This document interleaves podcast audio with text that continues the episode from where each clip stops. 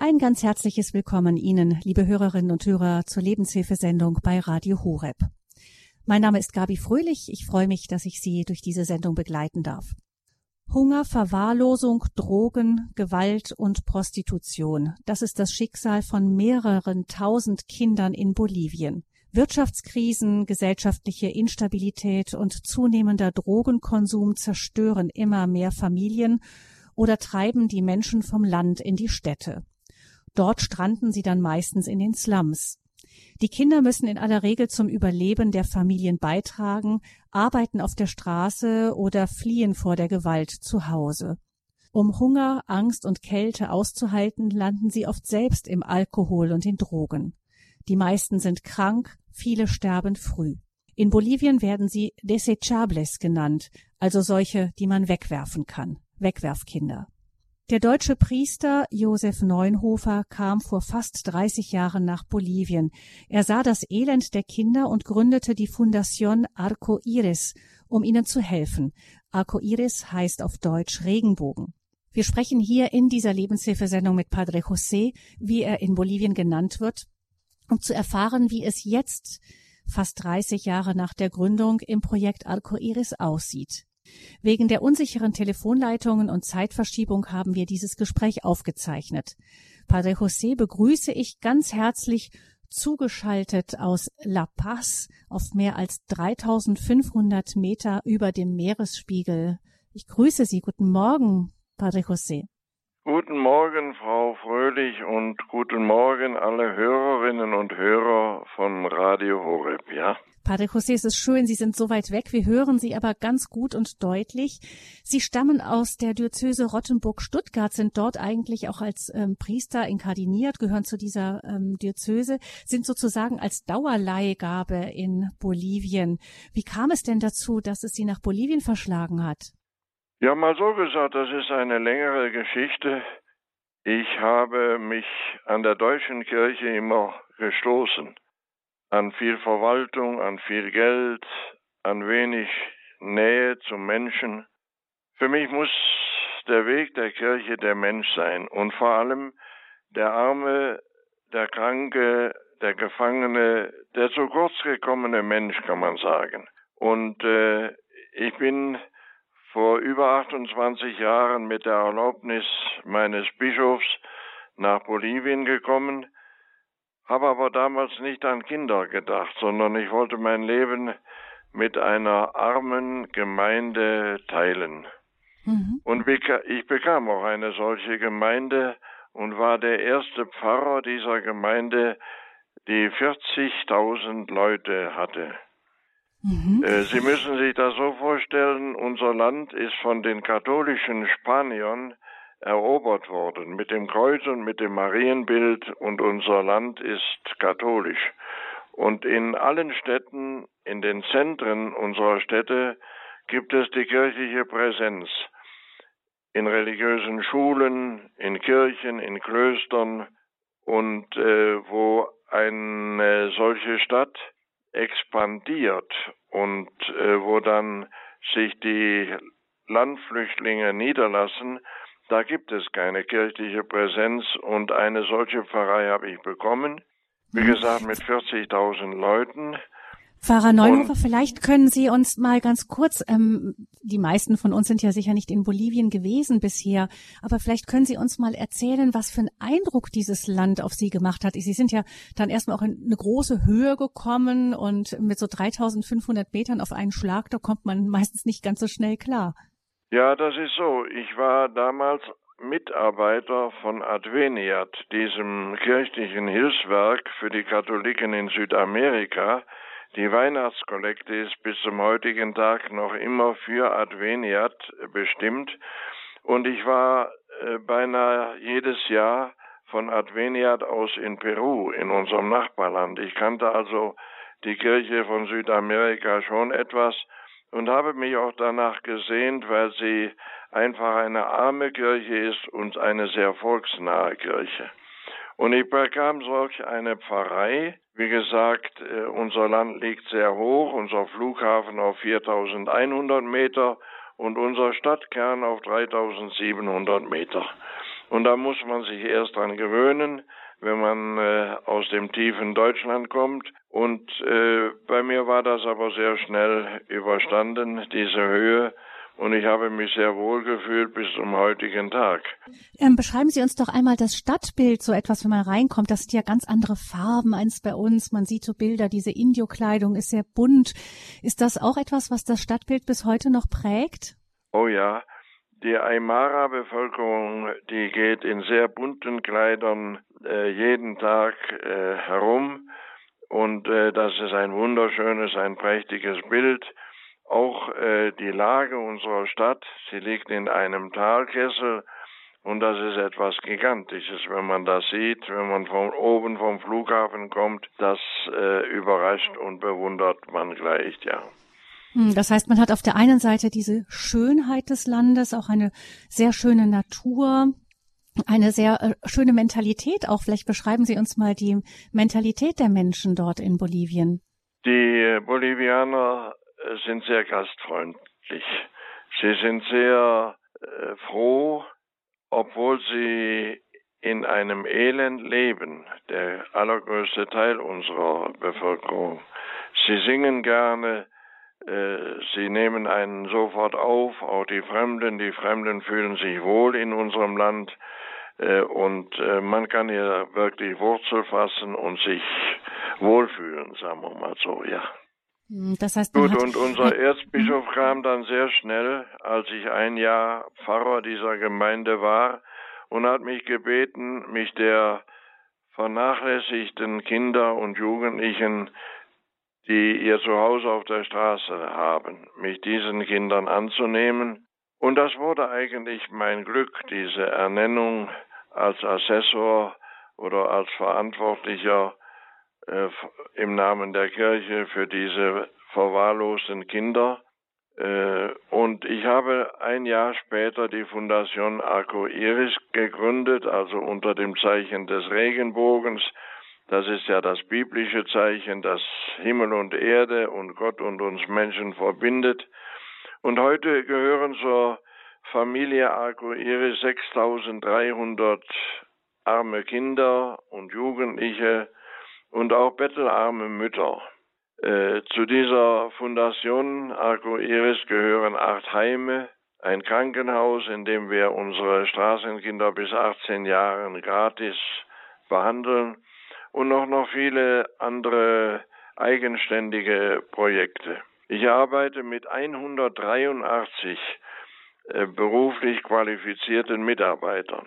Äh, Sie müssen sich das vorstellen, diese Kinder, die sind in einer totalen Armut geboren, sie wachsen im Elend auf. Viele haben nie Vater zu einem Mann oder Mutter zu einer Frau gesagt. Das sind ausgesetzte und gefundene Kinder, und deren größte Wunde ist, sie gehören niemandem.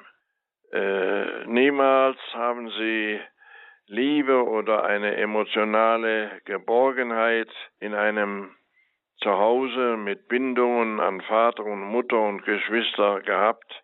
Sie leben auf der Straße vom Arbeiten, vom Betteln, viele auch vom Stehlen. Sie schlafen, wie Sie es scherzhaft sagen, im Hotel der tausend Sterne. Äh, das ist so unsere Stadt. Sie haben es schon gesagt, die liegt sehr hoch, auf beinahe 4000 Meter. Wir haben immer einen wunderschönen sternbedeckten Himmel. Und unter diesen Sternen, die Kinder sagen im Hotel der tausend Sterne, da schlafen sie nachts.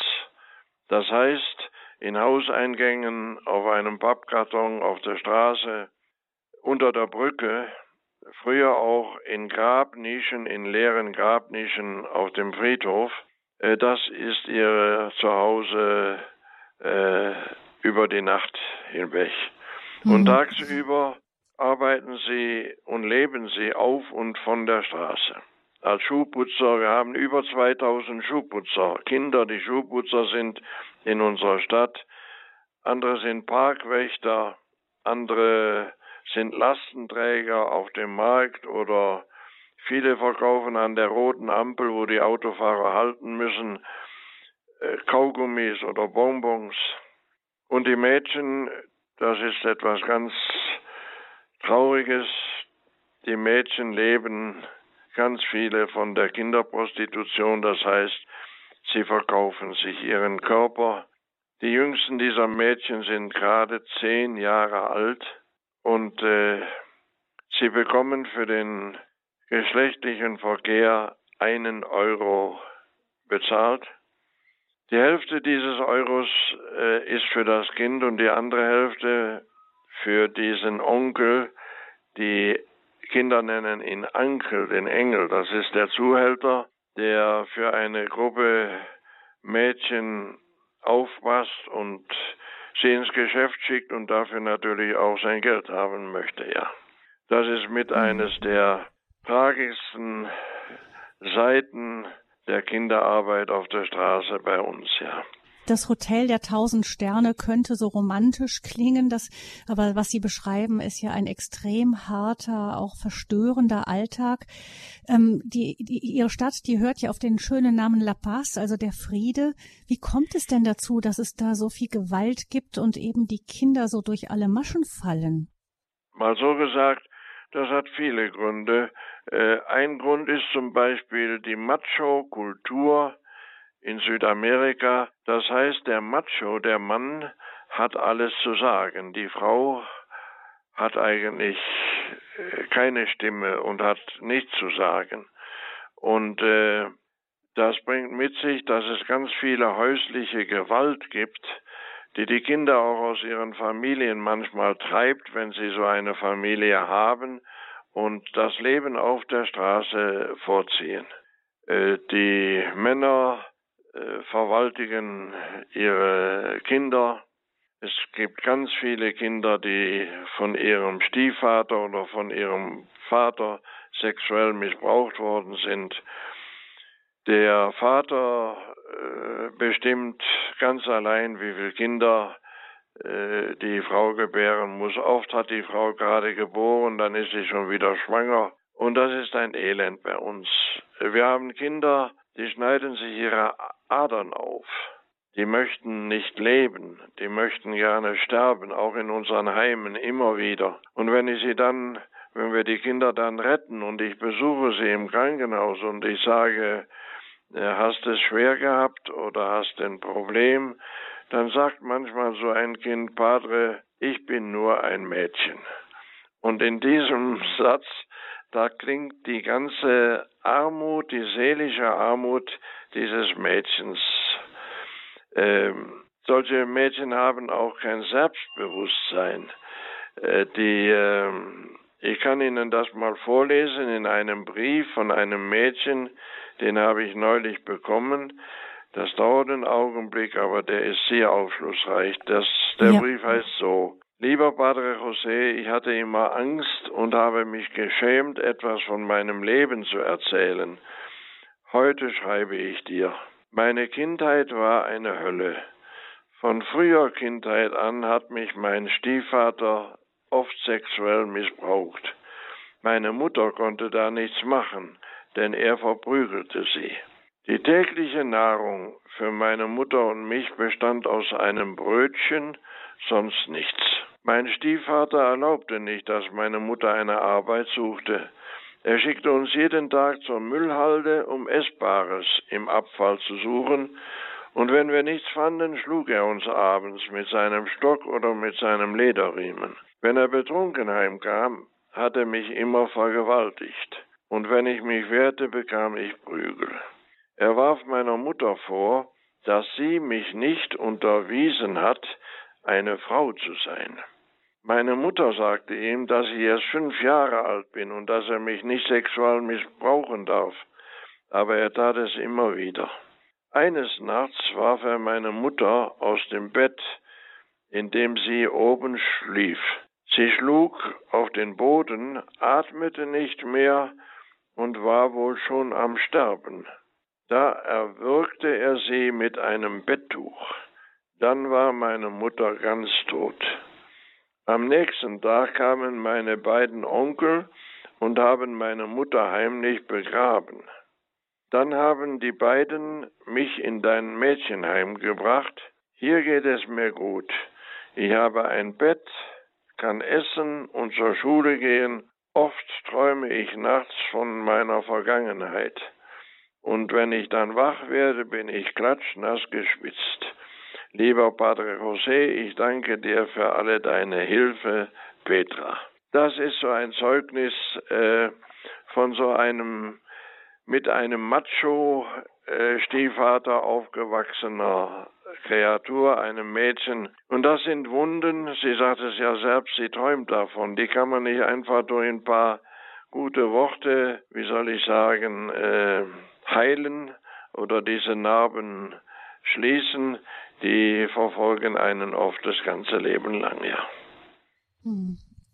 Ja, da sieht man ähm, an einem Beispiel, was da für Schicksale bei diesen Kindern dahinter stecken. Ähm, wie versuchen Sie denn, Sie sagten ja schon, ein paar Worte reichen nicht aus, um das zu heilen. Wie versuchen Sie denn, diesen Kindern zu helfen? Ja, ich versuche das, äh, aber nicht nur mit Erfolg, sondern manchmal auch mit Misserfolg. Ich versuche den Kindern Vater und Freund und Bruder zu sein, äh, aber ich kann keine sozialen Strukturen oder Verhältnisse in Bolivien ändern. Äh, ich muss kleine Brötchen backen und einzelne Kinder, äh, wie soll ich sagen, begleiten und betreuen. Wir haben 15 Psychologen und eine Psychotherapeutin, die qualifiziert sind und die ganztägig für diese Kinder da sind. Aber es ist gar nicht einfach, das zu tun. Mich inspiriert immer das Wort von der Mutter Teresa, die gesagt hat, wenn in unserer maroden Welt auch nur ein Kind weniger weint und leidet, dann ist diese, unsere Welt, schon ein ganz klein bisschen besser. Äh, und äh, dieses Wort habe ich über meinem Bett äh, geschrieben stehen und das beflügelt mich und macht mir Mut. Mein Leben ist kein Wunschkonzert, kann ich sagen. Und ich habe auch viel Misserfolg. Unsere Kinder, die bei uns aus unseren Häusern entlassen werden, das sind auch keine Mädchen oder Jungen, die dann einfach auf einem Glückspfad in ihr Leben gehen. Oft ist die Vergangenheit dieser Kinder so traumatisierend und so charakteristisch für die Zukunft, das kann man sich beinahe gar nicht vorstellen. Und diese Vorerlebnisse, da möchte ich nachher was für sagen, äh, dazu was sagen, die Vorerlebnisse bestimmen auch oft das Gottesbild von diesen Kindern. Verstehen Sie? Äh, mhm. aber da möchte ich nachher noch was zu sagen. Äh, ich wollte nur einmal sagen, dass die Wunden dieser Kinder tief sind und dass die tiefste Wunde wahrscheinlich die ist, dass man niemandem gehört und von keinem geliebt wird. Und das prägt die Kinder ein ganzes Leben lang, ja. Ja, ähm, Sie haben mir erzählt, dass auch viele von den Kindern, die Sie aufnehmen in Ihren Projekten, ähm, dass die noch nicht mal einen Namen haben. Wie kommt denn das? Ja, mal so gesagt, das war mein erstes Erlebnis, als ich diese Ernennung der Kirche von unserem Erzbischof hatte, mich der Kinder anzunehmen, habe ich mich abends, ich weiß noch gut, am ersten Abend mit denen auf den Bordstein gesetzt. Und dann kamen die Kinder und haben erzählt und ich habe erzählt. Und dann habe ich meinen Namen genannt und dann habe ich den, der neben mir saß, gefragt, wie heißt du denn? Und dann sagte er Alberto. Und dann sagte ich, und wie weiter? Und dann sagte er, weiter nichts. Das Kind hatte keinen Familiennamen, sagte aber gleich, das ist ja nicht schlimm, denn mich kennen alle als Alberto. Und dann sagte ich, Alberto, wie alt bist du denn? Und dann sagte das Kind, ich bin neun Jahre, aber ohne Geburtstag. Und dann, ich war ja noch Analphabet so auf der Straße, dann habe ich gesagt, ja, woher weißt du denn, dass du neun bist, wenn du keinen Geburtstag hast? Und dann sagte das Kind ganz spontan, das ist ganz einfach, mein bester Freund, der Manuel, der ist zehn. Und der hat Geburtstag, der weiß, wann er Geburtstag ist. Und er ist zehn Zentimeter größer als ich. Das heißt, man stellt so ein Kind, das keinen Geburtstag kennt, neben ein anderes, das weiß, wie alt es ist. Und wenn dann zehn Zentimeter fehlen, dann sagt man diesem Kind einfach, du bist neun Jahre alt. Und so ist diese Logik der Straße. Und daran habe ich mich gewöhnt. Viele Kinder haben keine Identität, also keinen Geburtstag, sie haben noch keinen Ausweis, sie haben einen Vornamen und das reicht ihnen ja. Hm. Wie ist denn die Stimmung der Kinder untereinander? Untereinander. Ja gut, die helfen sich, aber es gibt natürlich auch Kinder, die einfach durch die, den Mangel an Liebe einfach, wie soll ich sagen, äh, gar nicht liebesfähig sind. Die sind egoistisch, die sind aggressiv, die sind depressiv, viele. Äh, das sind also keine seelisch gesunden Kinder, weil sie ja nie äh, gesunde Bindungen erlebt und darin aufgewachsen sind. Und äh, da ist auch ein Kampf unter den Kindern, äh, wer etwas bekommt oder wer ein Auto bewachen darf als Parkwächter, wer auf dem Markt äh, Lasten tragen darf und wer Schuh putzt oder nicht. An zentralen Stellen in unserer Stadt, zum Beispiel vor der Hauptpost, da sieht man keine kleinen äh, jungen Schuhputzer, sondern nur, sagen wir mal, welche, die über 15, 16 Jahre sind, weil diese Älteren die Jungen alle vertreiben. Und äh, da herrscht das Recht des Stärkeren und die jüngeren Kinder müssen sich anderswo an einer Straßenecke dann hinsetzen und versuchen, ob sie dort als Schuhputzer Kunden bekommen und da ihre Groschen verdienen, ja. Und was wird aus diesen Kindern, wenn sie denn Erwachsene werden? Was aus den Kindern wird, ja. Auch da äh, ist die Macho-Kultur bei uns ein ganz großes Thema. Dem Jungen geht es immer besser als dem Mädchen. Ich war vor Weihnachten in dem Frauengefängnis und da habe ich zu meinem Erstaunen 22 junge Mütter getroffen, die alle einmal in einem unserer Kinderheime waren. Die saßen als Gefangene im Gefängnis, jede mit ein oder zwei Babys. Die Babys oder die Kinder gehen mit ihren Müttern ins Gefängnis. Und äh, dann habe ich die ein oder andere Mutter gefragt, äh, was ist dir denn passiert? Und dann sagen alle das Gleiche. Padre, mein Mann hat uns verlassen. Ich weiß nicht, wo der ist, im Ausland oder hier in einer großen Stadt noch in Bolivien. Ich habe zwei Kinder und die haben sie dann im Arm. Eins ist ein halbes Jahr und das andere ist anderthalb oder zwei Jahre. Und äh, die Mutter sagt, ich habe gestohlen. Ich habe im Supermarkt gestohlen aber nur kleine Sachen, also Brötchen oder Brot zum Beispiel zum Essen. Äh, ich bekomme ja keinerlei äh, Hilfe vom Staat, äh, weil ich meinen Mann nicht finden kann.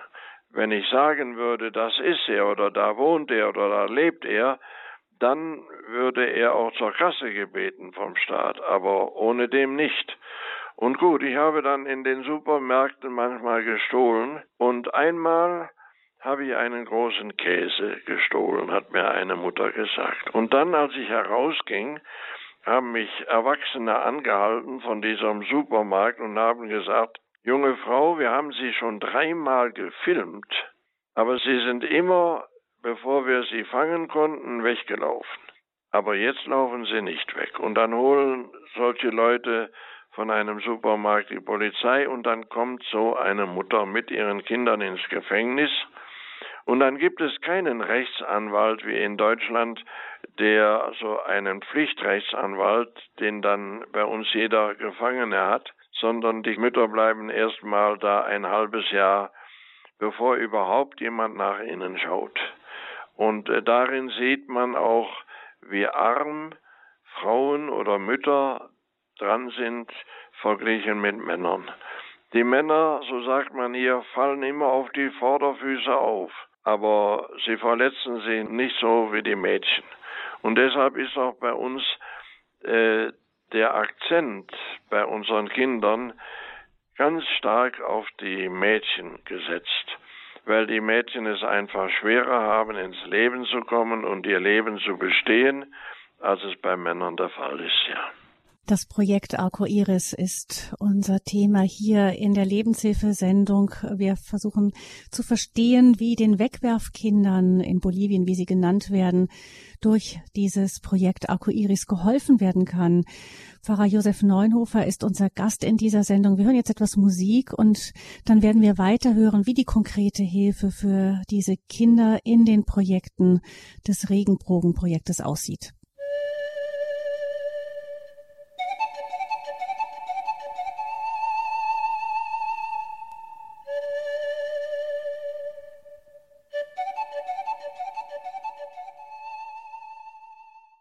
In Bolivien werden sie desechables genannt, also Wegwerfkinder. Das sind die Kinder, die zu Tausenden auf der Straße leben, weil sie durch alle Raster fallen, weil Gewalt in den Familien oft oder vollkommene Armut sie auf die Straße treibt. Viele von ihnen kennen weder ihren Namen, Nachnamen, ihr Familiennamen noch ihr Geburtsdatum. Und diese Kinder, um diese Kinder kümmert sich das Projekt Arcoedes, das von dem deutschen Priester Josef Neunhofer gegründet worden ist. Padre José nennt man ihn in Bolivien. Padre José ist mit uns verbunden hier in dieser Lebenshilfesendung und beschreibt uns, zunächst hat er uns beschrieben, vor allem das Elend dieser Straßenkinder, die mit Drogen, Gewalt und Prostitution zu tun haben. Vor allem die Mädchen sind diejenigen, die aus diesen, ja, aus diesem Schicksal, diesen Fängen ähm, sich kaum noch über, überhaupt nicht mehr befreien können trotz auch der Hilfen des Projektes Alcoedes. Wir haben gehört von Pfarrer Neunhof auch ganz ehrlich, es gibt manche, denen kann man einfach nicht wirklich helfen, da die fallen am Ende immer wieder doch durch in, in diese Löcher hinein, die ihre Vergangenheit, ihre Traumatisierung in der frühen Kindheit hinterlassen hat. Aber Padre José, Sie haben auch gesagt, es gibt dann immer wieder welche, wo doch wieder ein, ein Lächeln in das Leben zurückgezaubert wird, die Tritt fassen und für die lohnt sich dann das ganze Engagement, das Sie jetzt seit mehreren Jahrzehnten da eben in Bolivien tätigen. Vielleicht noch eine kurze Frage, bevor wir auf die ganz konkreten Hilfen im Projekt Alcoedes noch kommen. Ähm, wie sieht das eigentlich jetzt bei Ihnen in Bolivien aus und speziell auch mit Blick auf diese Straßenkinder während der Corona-Pandemie-Zeiten mit den ganzen Maßnahmen, die da in der Welt zur Eindämmung dieser Virusausbreitung getroffen werden.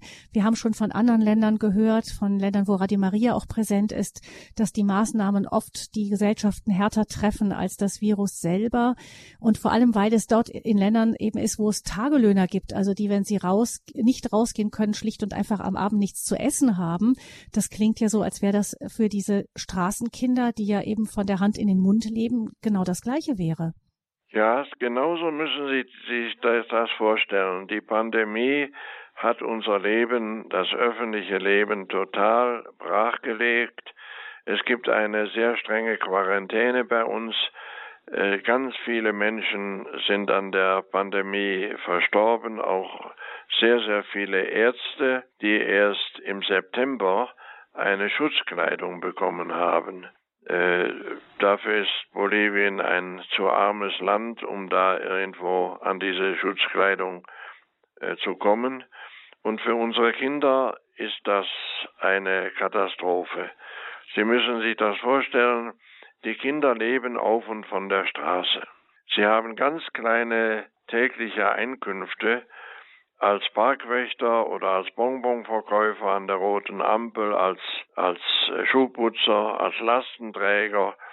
Sie arbeiten und äh, überleben durch das, was sie jeden Tag einnehmen. Und das alles ist von einem auf den anderen Tag zusammengebrochen. Die Kinder haben nichts mehr äh, verdient und haben nichts mehr zu essen gehabt. Und wir haben ein riesiges Nothilfeprogramm aufgebaut von der Fundation Arcoiris und haben zunächst für 1250 Kinder jede Woche Lebensmittelpakete äh, zusammengepackt äh, und es den Kindern gebracht, die unter der Brücke wohnen oder in äh, zusammenfallenden Häusern oder in Baracken äh, denen haben wir geholfen. Und äh, wir haben sogar eine Mutter gehabt, eine arme Mutter mit fünf Kindern. Die hat ihre fünf Kinder vergiftet und dann sie selbst. Die Mutter wollte, dass ihre Kinder und sie zusammen sterben und einen schnellen Tod haben und nicht ein Kind heute und drei Tage später das andere Kind und wie gesagt, sie hat ihre ganze Familie mit in den Tod genommen, ihre fünf Kinder.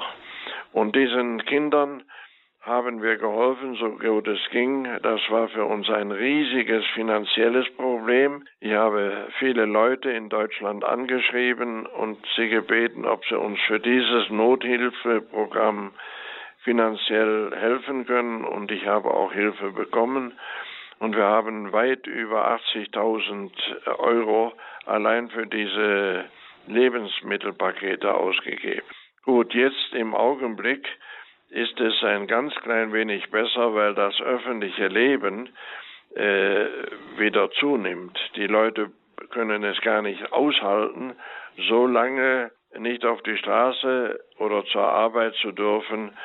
Äh, und sie sagen, oder ganz viele sagen, ist eigentlich egal, woran wir sterben, ob am Hunger oder am Virus, aber wir möchten wieder normal leben dürfen. Und das ist bei unseren Kindern auch zu spüren. Also, dass jetzt wieder Kinder auch an den Ampeln stehen, weil auch wieder Autos da fahren. Früher, als das begann und als die Quarantäne so streng war, hat man das überhaupt nicht gesehen. Aber jetzt ist das langsam wieder anders geworden, ja. Das sind also Mammutaufgaben, denen Sie sich da oft stellen müssen, jetzt auch schnell zu reagieren.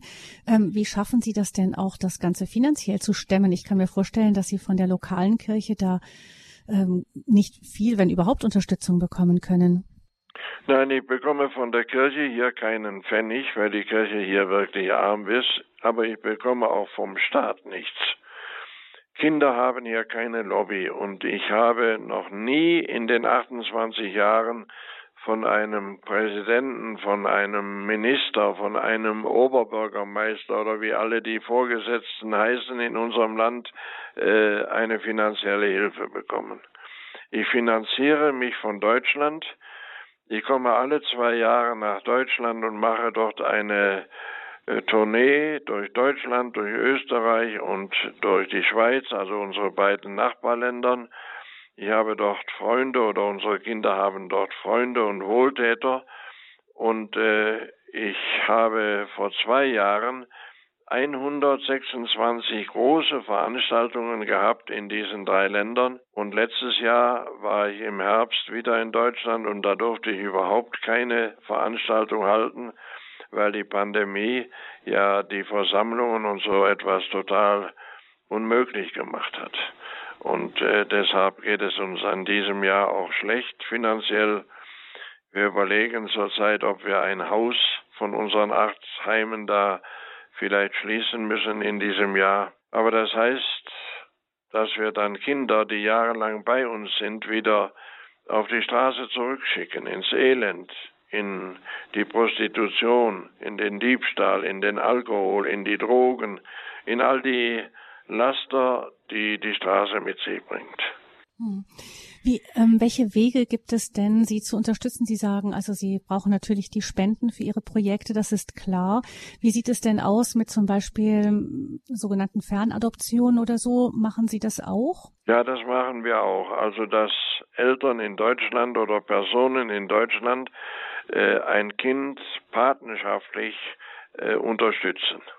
Wir müssen dann nur aufpassen, aber das regeln wir auch intern, dass wir nicht in unseren Heimen 99 Prozent ganz arme Kinder haben und dann ein oder zwei oder drei Prozent sogenannte Königskinder, so nennt unser Personal diese Kinder, die dann äh, von Deutschland aus unterstützt werden, auch manchmal mit so vielen Paketen und Geschenken, dass eine große Kluft entsteht zwischen den Kindern, die so eine Patenschaft haben, äh, und Kindern, die das nicht haben. Aber das müssen wir intern regeln, aber natürlich haben wir solch eine äh, Verbindung zu Paten in Deutschland und wir freuen uns über jeden, der so ein Kind übernimmt, ja. Hm. Ja, wie Sie, liebe Hörerinnen und Hörer, da Padre José, den wir auch da ganz herzlich äh, alles Gute wünschen und auch gerne diese seine Geschichte hier erzählen. Deswegen, ähm, wie Sie ihn unterstützen können, das können Sie beim Hörerservice erfragen und auch auf dem Infofeld zu dieser Sendung finden Sie die nötigen Kontaktinformationen.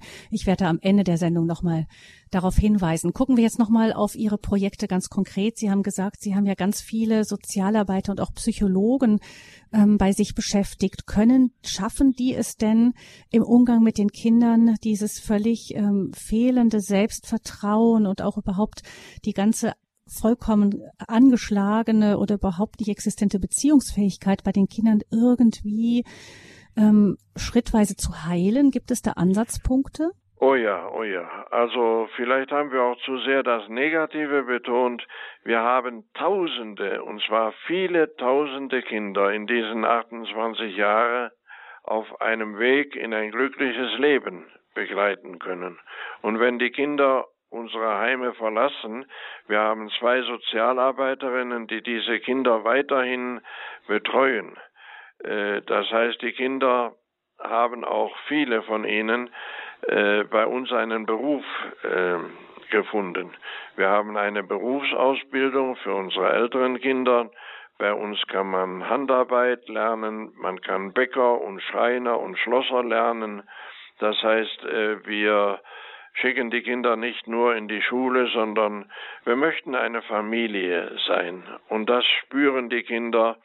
Unser Personal und ich auch wir müssen den Kindern äh, zeigen und nicht sagen, sondern erleben lassen, dass sie keine Wegwerf- oder Niemandskinder sind, sondern auch Lieblingskinder von uns und vor allen Dingen auch von unserem Herrgott, weil sie angenommen werden, weil sie von einem Gott angenommen sind, der dem verlorenen Schlaf nachgelaufen ist. Und weil sie Kinder eines Vaters im Himmel sind, der den verlorenen Sohn nicht verurteilt oder verschlagen hat, sondern umarmt hat und der gesagt hat, wir schauen nicht mehr nach hinten, was du gemacht oder erlebt hast, sondern wir schauen nach vorne, du bist mein Kind und ich bin dein Vater.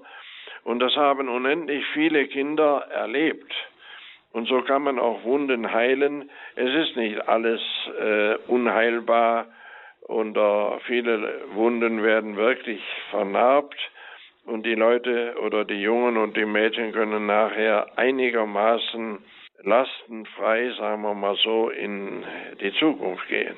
Und zweimal im Jahr halten wir ein Wiedersehenstreffen von all diesen Kindern, die dann als 30, als 40-Jährige zu uns kommen äh, mit äh, einigen Kindern, aber wir sagen auch den äh, Kindern, dass sie bei der Verhütung, äh, die Verhütung ist ja etwas anderes als die Abtreibung, dass sie also nicht da zehn Kindern haben oder noch mehr, wie, wie das bei uns viele Mütter haben, sondern dass sie auch da aufpassen. Unser Erzbischof sagt das immer wieder, auch unseren Kindern, dass jedes Kind, was geboren wird, auch ein Recht zum Leben hat und zum Essen und gesund zu sein und in die Schule gehen zu dürfen und so weiter.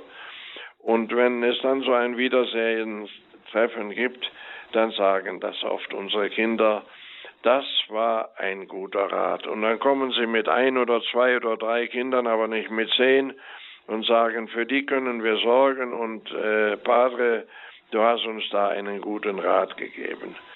Und äh, das ist für uns etwas ganz Wichtiges. Ich würde also, also sagen. Also die verantwortete, die verantwortete Elternschaft. ja, mhm. ja, ja. Nein, wir haben also wirklich tausenden Kindern äh, eine Zukunft erleichtert und sie in diese Zukunft begleitet. Und darauf können wir auch ein ganz klein wenig froh und stolz äh, zurückblicken weil diese mhm. Kinder ins Leben gehen und sie sind auch dankbar für das, was sie in der Familie Arcoiris erlebt und erfahren haben, ja.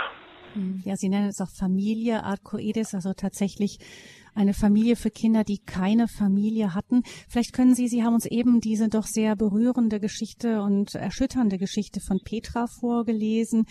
Ähm, können Sie uns auch ein Beispiel nennen von einer so einer Biografie von einem Kind, das wirklich auf der Straße von Ihnen aufgesammelt wurde und, und heute seinen Platz im Leben hat? Oh ja, doch, das äh, kann ich sehr gern. Da habe ich ganz viele Beispiele für. Äh, ich kann Ihnen das an einem Beispiel erzählen. Äh, das ist unsere Mirjam gewesen. Diese Mirjam war ein Kind in unserem Mädchenheim und äh, sie ist auf dem Friedhof in einem Pappkarton als Baby gefunden worden. Äh, sie hat einen Mann gehabt, also gefunden, der dieses Kind aufgezogen hat, ein sogenannter Stiefvater, und äh, der ist dann gestorben und mit fünf Jahren kam diese Miriam zu uns ins Haus und sie hat immer geforscht, wer ihre Eltern sind. Sie hat eine etwas dunkle Hautfarbe gehabt und eines Tages, als sie 15 war, ist sie verschwunden. Sie ist eines Morgens statt in die Schule gegangen, in die Stadt gegangen und hat dort die Mütter, die eine dunklere Hautfarbe haben, gefragt, eine nach der anderen, bist du vielleicht meine Mutter? Sie hat aber ihre Mutter nicht gefunden und dann hat sie sich geschämt, am Abend in unser Heim zurückzukommen.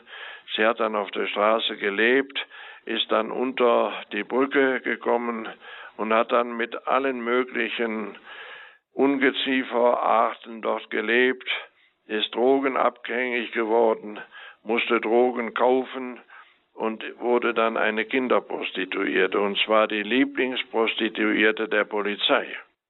Und äh, sie bekam dann ihr erstes Kind unter der Brücke und konnte diesem Kind keine Milch, keine Muttermilch geben, weil sie selbst äh, so abgemagert und ausgehungert war, dass das unmöglich war.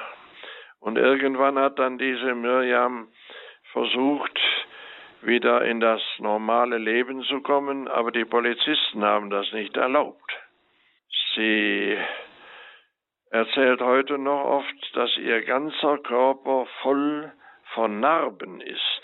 Und zum Geschlechtsverkehr, äh, davon bekommt man eigentlich keine Narben, aber die Polizisten haben mit ihr und an ihr getrieben, was sie wollten, und sie kam dann ins Gefängnis. Die Polizisten haben sie ins Gefängnis getan.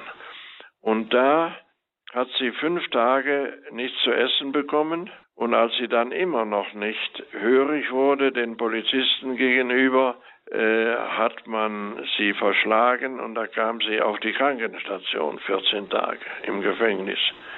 Und da hat sie sich nach vielen Jahren an meine Telefonnummer, an meine Handynummer äh, erinnert und hat mich angerufen und hat gesagt, weinend, Padre, kannst du mir nicht helfen, ich bin im Gefängnis. Und äh, dann habe ich mit ihr an meinem Cellular da gesprochen, eine ganze Reihe Minuten und äh, dann ist eine Polizistin gekommen und hat gesagt, du hast Besuch. Und die Miriam hat geantwortet, ich habe keinen Besuch, ich habe keine Eltern und mich kennt keiner und äh, das stimmt nicht. Hab, du hast Besuch, hat man ihr dann gesagt und dann war der Besuch ich.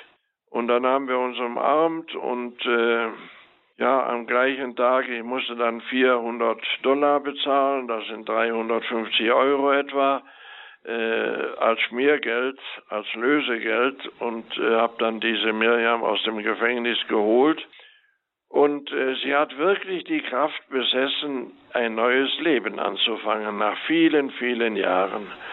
Sie hat dann ihr Abitur nachgemacht mit 28 Jahren und ist heute Sozialarbeiterin in unserem Krankenhaus, in unserem Argo Iris Krankenhaus.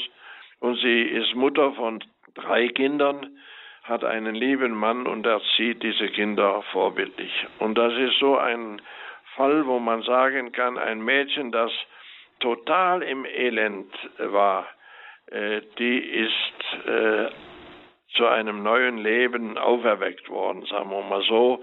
Sicher ein Wunder auch des Himmels von unserem Herrgott, der so einem Kind geholfen hat. Denn ganz viele Kinder nehmen sich das vor, aber haben natürlich nicht mehr die Willenskraft, äh, so etwas auch durchzuhalten.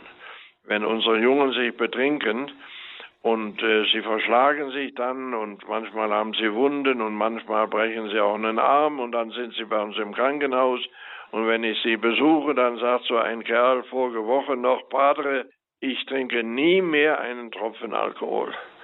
Und dann sage ich immer, Herr, erhöre sein Gebet, weil ich kann mir dann denken, sobald das Kind wieder aus dem Krankenhaus kommt, fällt es wieder in sein altes Laster zurück und trinkt Alkohol mit Freunden und auf der Straße. Und diese Miriam hat das geschafft. Sie ist heute also wirklich eine Frau und eine Mutter, die vorbildlich lebt. Und das ist für uns ein ganz großes Glück auch und eine Freude. Und das ist so ein Beispiel, was ich Ihnen gerne erzählt habe, ja.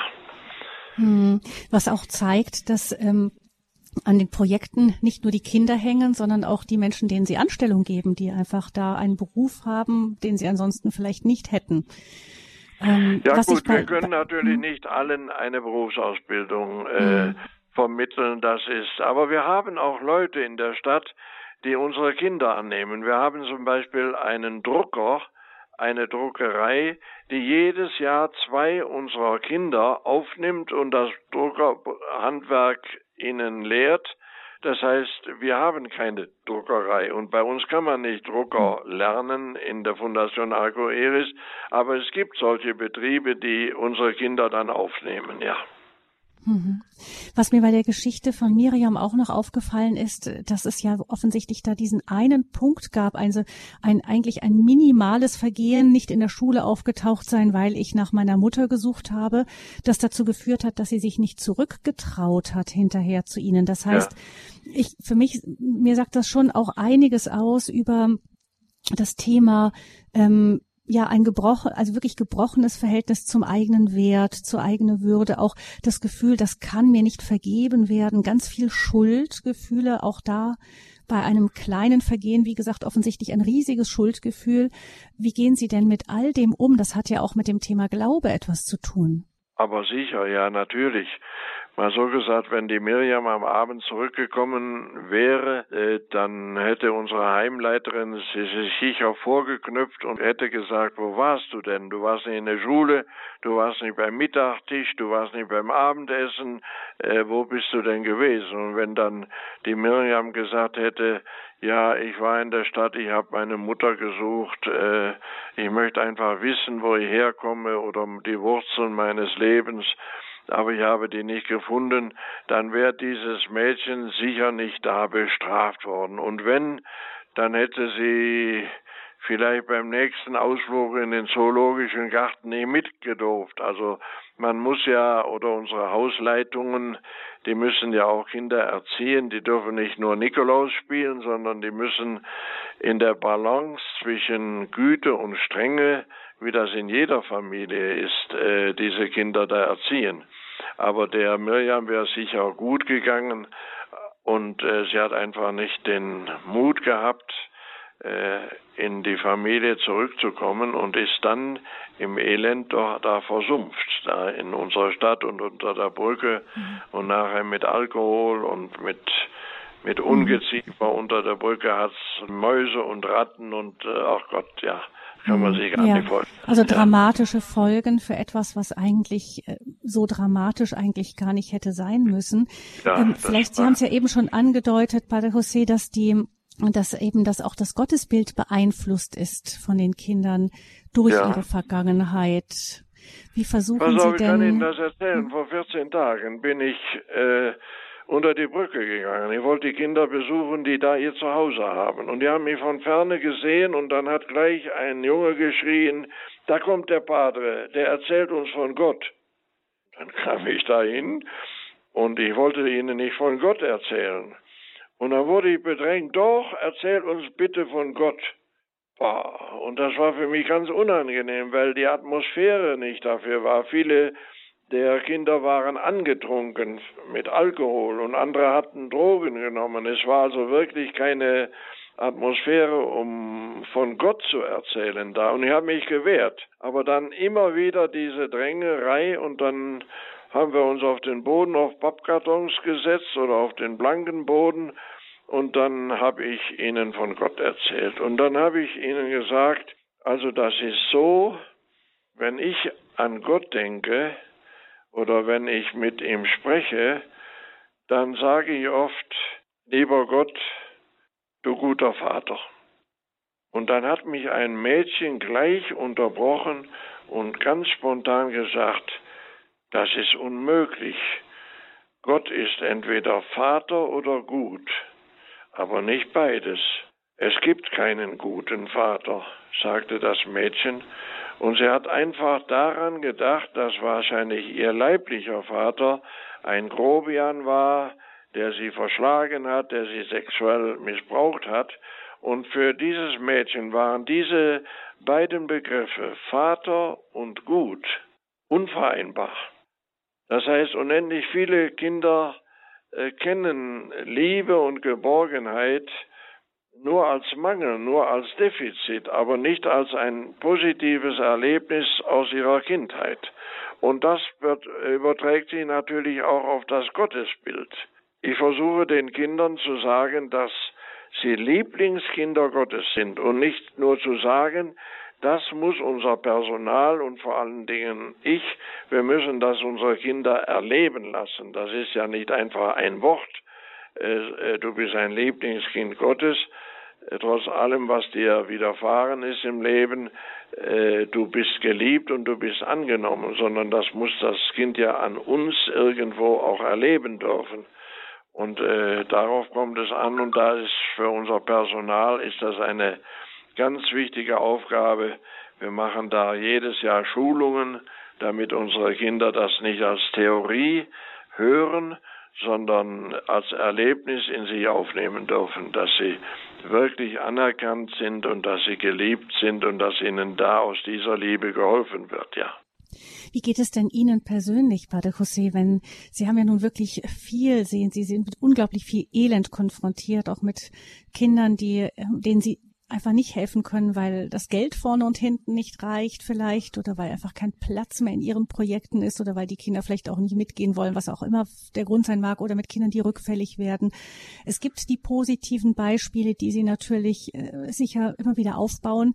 Aber wie werden Sie selber denn persönlich mit so viel Elend und gleichzeitig dem liebenden Gott fertig? Mal so gesagt, äh, ich bin geborener Rheinländer und ich suche ganz bewusst in meinem Leben das Positive. Oft bin ich bei den Kindern äh, Konkursverwalter, verstehen Sie, weil alles äh, ja kaputt ist, selig kaputt ist. Aber ich freue mich an an allem, was positiv ist, und ich finde in meinem Leben jeden Tag so viel Positives, auch bei den Kindern. Wer lobt und wer sich freut, der vergisst auch zu klagen und zu jammern. Ich möchte nicht so als ein Jammerlappen äh, in der Welt herumlaufen, weil ich viel Leid und viel Elend bei den Kindern sehe. Ich äh, sehe auch jeden Tag ganz viel Fortschritt und Freude und Positives und äh, daran richte ich mich auf und das empfinde ich als ein Geschenk des Himmels, dass ich das erleben darf, verstehen Sie? Und das macht mich auch äh, dann nachher viel eher bereit, das Negative auch mitzunehmen und auch anzuerkennen. Aber ich bleibe nicht beim Negativen hängen, sondern wie gesagt, ich versuche nicht zu klagen und dadurch froh zu werden, ja. Und wo erleben Sie hm, dann Gottes Beistand in dem Ganzen? Oh ja, hören Sie, ich erlebe das jeden Tag, dass der Herrgott mir hilft, ich bin ein Marienverehrer. Ich bitte die Mutter Gottes jeden Tag, mir zu helfen auf der Straße und bei den Kindern. Und das ist für mich ganz arg wichtig. Ich bin schließlich Priester. Ich habe mein Leben Gott geweiht. Dann muss ich auch an erster Stelle mit ihm leben und auf ihn bauen können. Und das tue ich auch, ja. Mehrere tausend äh, Kinder sind durch ihre Projekte gegangen, Padre José, und ähm, mit welchen Herausforderungen sie da konfrontiert werden, aber auch was die Lichtblicke sind in dem Ganzen, das haben Sie uns hier in dieser Lebenshilfesendung erzählt. Vielen, vielen Dank dafür, Padre José. Wenn Sie, liebe Hörerinnen und Hörer, die Projekte von Arcoides ein bisschen näher kennenlernen möchten, dann finden Sie im Internet noch weitere Angaben Sie können nachschauen unter www.hurep.org und dann im Programm zur Sendung jetzt Lebenshilfe vom heutigen Tag gehen. Da gibt es eben ein Infofeld und auf diesem Infofeld finden Sie auch die Kontaktdaten und noch weitere, wo Sie weitere Informationen finden können zu den Projekten von Padre José in Bolivien. Oder Sie rufen beim Hörerservice an von Radio Horeb unter 08328 921 110.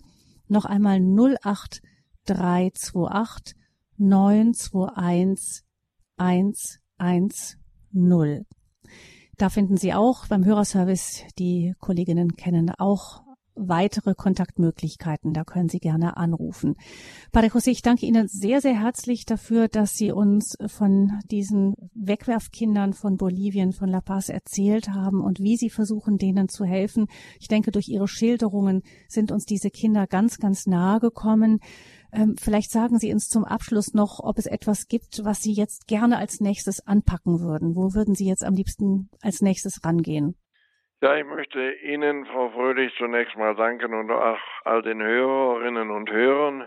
Und ich möchte eigentlich mit einer Bitte schließen. Ich möchte die Hörerinnen und Hörer bitten, natürlich nur, wenn ihre Verhältnisse und wenn die Pandemie das erlauben, dass sie vielleicht unseren Kindern mit einer kleinen Spende helfen. Mit jeder finanziellen Unterstützung zeigen wir unseren armen Kindern und vor allen Dingen unserem Herrgott, dass wir ein gutes Herz haben. Und unser Herrgott wird unsere Güte mit seinem Segen vergelten. Das ist mein Credo und das habe ich unendlich viele Male erlebt und das wünsche ich allen, die heute bei uns waren und die mich auch gehört haben. Ich sage Ihnen herzlichen Dank und wünsche Ihnen Gottes Segen. Dankeschön, Pater Neunhofer. Dann sagen wir Ihnen auch von Herzen Gottes Segen und alles, alles Gute für Sie und die Kinder vom Projekt Alcoedis. Gabi Fröhlich verabschiedet sich. Ich danke Ihnen fürs Zuhören, liebe Hörerinnen und Hörer, und wünsche Ihnen noch einen guten und gesegneten Tag. Das war die Lebenshilfe hier bei Radio Horeb. Sie hörten heute eine Wiederholung aus dem Jahr 2021.